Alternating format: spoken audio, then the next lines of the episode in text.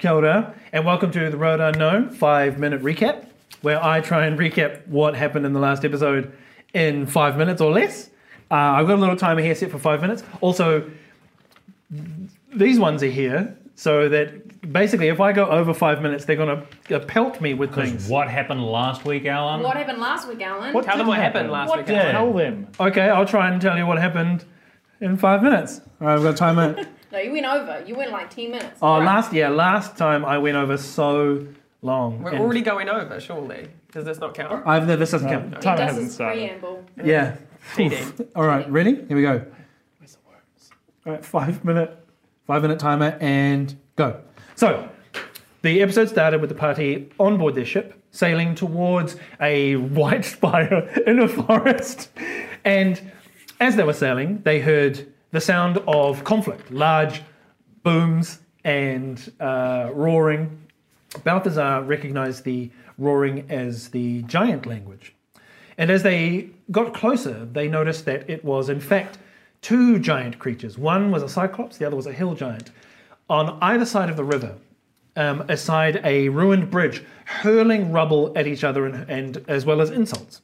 Balthazar screamed out in giant for them to stop. He used his emissary of peace oh, ability to ah. to stop them, which they did, looking very confused. And being very low intelligence, they both made their way towards the ship, and in, and initiative was rolled. The party did a number of things. Gigi leapt from the ship and swam to the shore and cast minutes left. Dark, oh god, cast darkness on a dagger and surrounded himself with darkness. Lore surrounded the ship in a fog cloud and then dove under the water. Balthazar tried to use the decanter of endless water to rocket jump his way to the shore, miscalculated it a bit, and stove like stoved himself into the bank. Uh, Shasta, having no one left on the ship, didn't really want to get in the water, so she tried to sail the ship by herself and ended up running it aground, but didn't damage the ship. Uh, the giants made their way towards the party. Uh, uh, Gigi tried to see what was going on. The giants also kept throwing, uh, throwing rubble at each other. The, the as the rock was thrown, uh, they injured each other. The hill giant ran towards uh, Shast, no, ran towards Lore and Gigi. Lore emerged from the water and lined up both the hill giant and the cyclops Three minutes. and hit them with a lightning bolt, which did some damage. Uh, the hill giant looked incredibly hurt. He tried to rip out a flaming tree from the forest and smash Law with it. He rolled a natural 20 and did some sweet damage. Uh, tried to sweep her back into the river, but ended up just throwing the tree. Law made the strength save. The Cyclops, seeing an eruption of power, got incredibly terrified and dropped to his knees.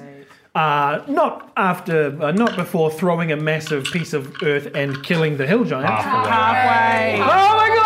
Uh, the as the hill giant fell dead, the party tried to get gather themselves and see what was going on. The Cyclops uh, dropped to his knees and proclaimed that Law was some kind of mighty goddess, and he was afeared. Okay, we, we should give reverence to that. The party tried to leverage that fear and uh, used the Cyclops, who identified themselves as Brumpch, and got him to not only carry Law, but also drag the ship behind all the way to minutes. the temple. Oh god!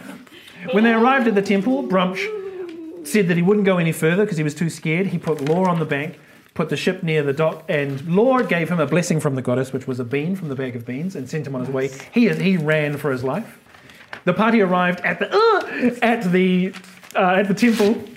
I know they arrived at the temple and uh, found themselves in a very uh, cozy-looking room that had some music being played by a grey tiefling bard called uh, Burun, and they met uh, Risley Leota, who was the custodian of the temple, a very tall, uh, golden-looking woman who had some kind of celestial heritage, adorned in uh, eye motif. They were shown through into the preparation room where they met Gal and Duncan.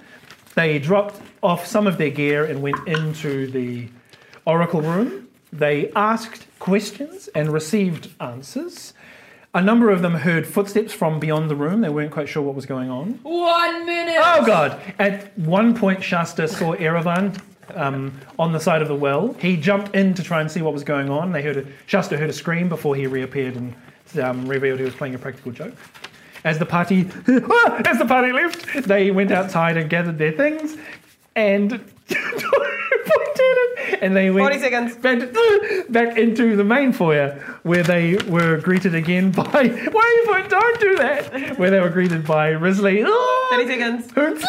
Uh, they asked some more questions of Risley. She revealed that she knew that the offerings were accepted and also on, that she was a follower of Sampras. Come on, and Allan, hurry was up. Key, was, was able to divine certain things. Oh no, I don't want. I don't want to talk about the answers. I don't want to talk about the answers. It'll take too long. And then they had a conversation with Barun.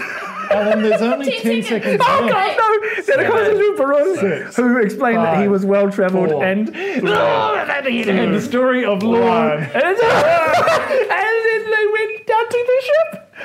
And then they had a conversation with Barun and went back to the ship where they heard uh, similar scuttling and uh, scrabbling noises heading closer towards them. And that was where we ended. Oh, God! Oh god, that's triggering. Oh, that's way more terrifying when you guys are in the room. That was so satisfying. it was that really good. was, I feel good about that. Uh, yeah, so that was us. Uh, we'll see you in our next episode. Look after yourselves. See ya. So supportive.